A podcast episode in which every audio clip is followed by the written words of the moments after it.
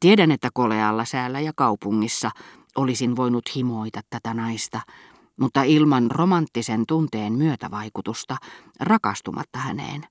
Siitä huolimatta rakkaus, joka minut olosuhteiden voimasta kahlitsee, ei mitään menetä voimastaan. Se on vain melankolisempaa, sillä sellaisiksihan muuttuvat tunteemme elämässä sitä mukaan, kun havaitsemme, miten vähän ja yhä vähemmän tilaa niiden kohteet siinä vievät.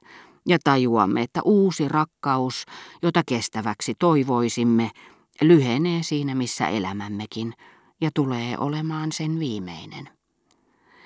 Balbekissa oli toistaiseksi vähän väkeä, vähän nuoria tyttöjä. Joskus näin hiekkarannalla seisoskelemassa joitakuita, mutta sulottomia, vaikka monenmoisista yhteensattumista päättelinkin, kysymyksessä olevan milloinminkin huomaamani tytön, jota en suureksi surukseni ollut päässyt lähestymään hänen ratsastamasta tai voimistelusalista tullessaan. Jos se piti paikkansa, Albertinille en tietenkään hiiskunut siitä sanaakaan, lumoavaksi luulemaani tyttöä ei ollut olemassakaan. Varmuuteen en siitä kuitenkaan päässyt. Rannalla näiden tyttöjen kasvot eivät nimittäin pysyneet samankokoisina, eivätkä muotoisinakaan, vaan supistuivat, laajenivat, muuttuivat oman odotukseni, levottoman haluni, itsekylläisen hyvän olon tunteeni tai heidän vaihtelevien asusteidensa, heidän askeltensa rytmin, heidän liikkumattomuutensakin voimasta. Aivan läheltä katsottuna pari kolme vaikuttivat ihastuttavilta. Näistä kun näin yhden, Olisin halunnut viedä hänet viipymättä tamariskikujalle, hiekkasärkille ja ennen kaikkea rantajyrkänteelle. Mutta vaikka haluun jo liittyykin ainakin välinpitämättömyyteen verrattuna uskallusta, joka on kaiken toteuttamisen, yksipuolisenkin alku. Haluni erotti toistaiseksi tositoimista, eli pyynnöstä saada suudella häntä, ujoudesta ja epäröinnistä syntynyt, ei kenenkään maa. Niinpä kiiruhdinkin sokerileipomon anniskelupuolelle ja join peräjälkeen seitsemän kahdeksan lasillista portviiniä. Alkoholin vaikutus kuroi kiinni ylipääsemättömän välimatkan, veti suoran linjan halustani tekoihin, liitti ne toisiinsa. Poissa epäröinnit, poissa pelko. Minusta tuntui, että tyttö lentäisi syliini. Menin hänen luokseen. Suustani tuli kuin itsestään. Minua haluttaisi kävellä kanssanne. Mitä jos menisimme rantajyrkänteelle? Siellä me saisimme olla kaikessa rauhassa metsikön takana, joka suojaa tuulelta sitä tyhjillään olevaa kioskia. Vaikeuksia ei ollut näkyvissä. Mikään ei enää estänyt meitä kohta syleilemästä toisiamme. Minua ei ainakaan mikään pidätellyt, Tytön laita oli toisin, hän kun ei ollut juonut portviiniä, ja vaikka olisi juonutkin ja menettänyt jonkin verran todellisuuden tajuaan, pitkäaikainen unelma, jonka toteuttaminen yhtäkkiä olisi tuntunut hänestä mahdolliselta, olisi voinut vastata jotakin vallan muuta kuin vaipumista minun syleilyyni. Tyttöjä oli vähän, ja siihen aikaan vuodesta ennen varsinaista sesonkia he eivät viipyneetkään kuin vähän aikaa. Muistan yhden punertava hipiäisen vihreäsilmäisen punaposken, jonka kepeät kaksimieliset kasvot toivat mieleen joidenkin puitten siivekkäät siemenet. En tiedä mikä tuuli hänet Balbekiin lennätti, enkä sitäkään mikä hänet sieltä vei. Se tapahtui niin äkkiä, että surin sitä päiväkausia ja uskalsin tunnustaa sen Albertinille vasta kun tajusin, että hän ei enää palaisi.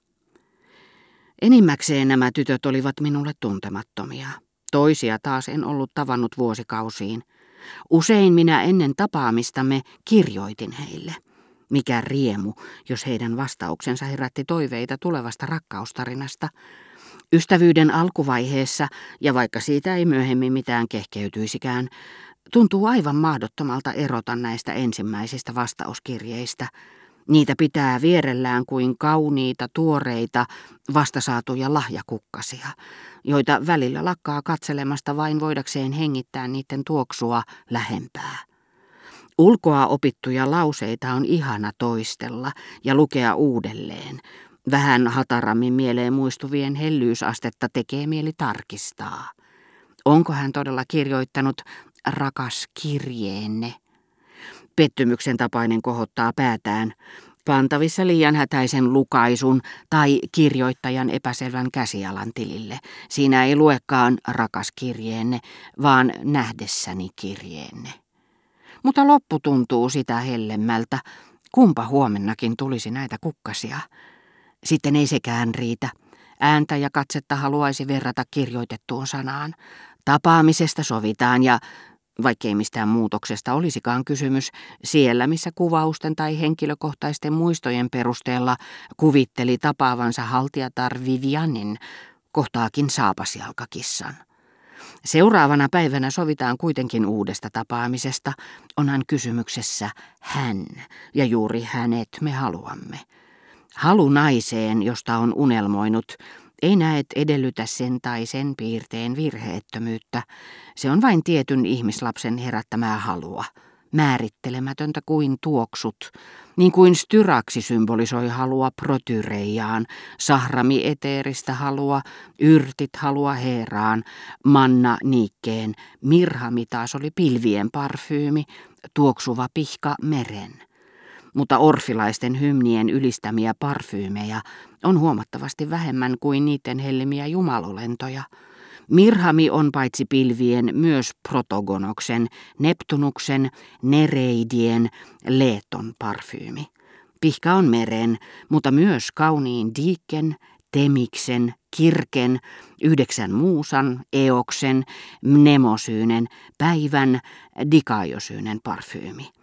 Styraksista, mannasta ja yrteistä ei voi muuta sanoa kuin että lukemattomat ovat jumalolennot, jotka niitä elähdyttävät ja hengittävät. Amfietes omii kaikki tuoksut paitsi pihkan. Gaia hylkää vain härkäpavun ja yrtit. Näin oli myös tyttöihin kohdistuvien halujeni laita. Harvalukuisempina kuin tytöt itse, ne muuttuivat toisiaan muistuttaviksi murheiksi ja pettymyksiksi. Mirhamista en ole piitannut koskaan. Olen jättänyt sen Jypiänille ja Germantin ruhtinattarelle.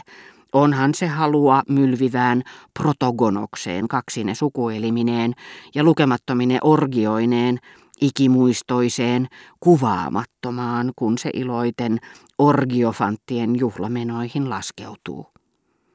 Mutta kohta oli sesonki jo täydessä käynnissä. Uutta väkeä tuli päivittäin ja tiheneviin kävelyretkiin, jotka korvasivat viehättävät lukuhetket tuhannen ja yhden yön tarinoiden parissa, oli iloton syy, joka myrkytti ne kaikki. Hiekkaranta oli nyt tyttöjä täynnä, mutta Kotarin huomautus, joka ei suinkaan ollut synnyttänyt mielessäni uusia epäilyksiä, vaan tehnyt minusta siinä suhteessa herkän ja haavoittuvan, niin että varoin päästämästä sellaisia heräämään, johti siihen, että uuden nuoren naisen tullessa Balbekiin tunsin välittömästi oloni epämukavaksi. Ja ehdotin Albertinille ylipitkiä kävelyretkiä, jotta hän ei voisi tehdä tuttavuutta tai mikäli mahdollista, ei edes huomaisi tulokasta.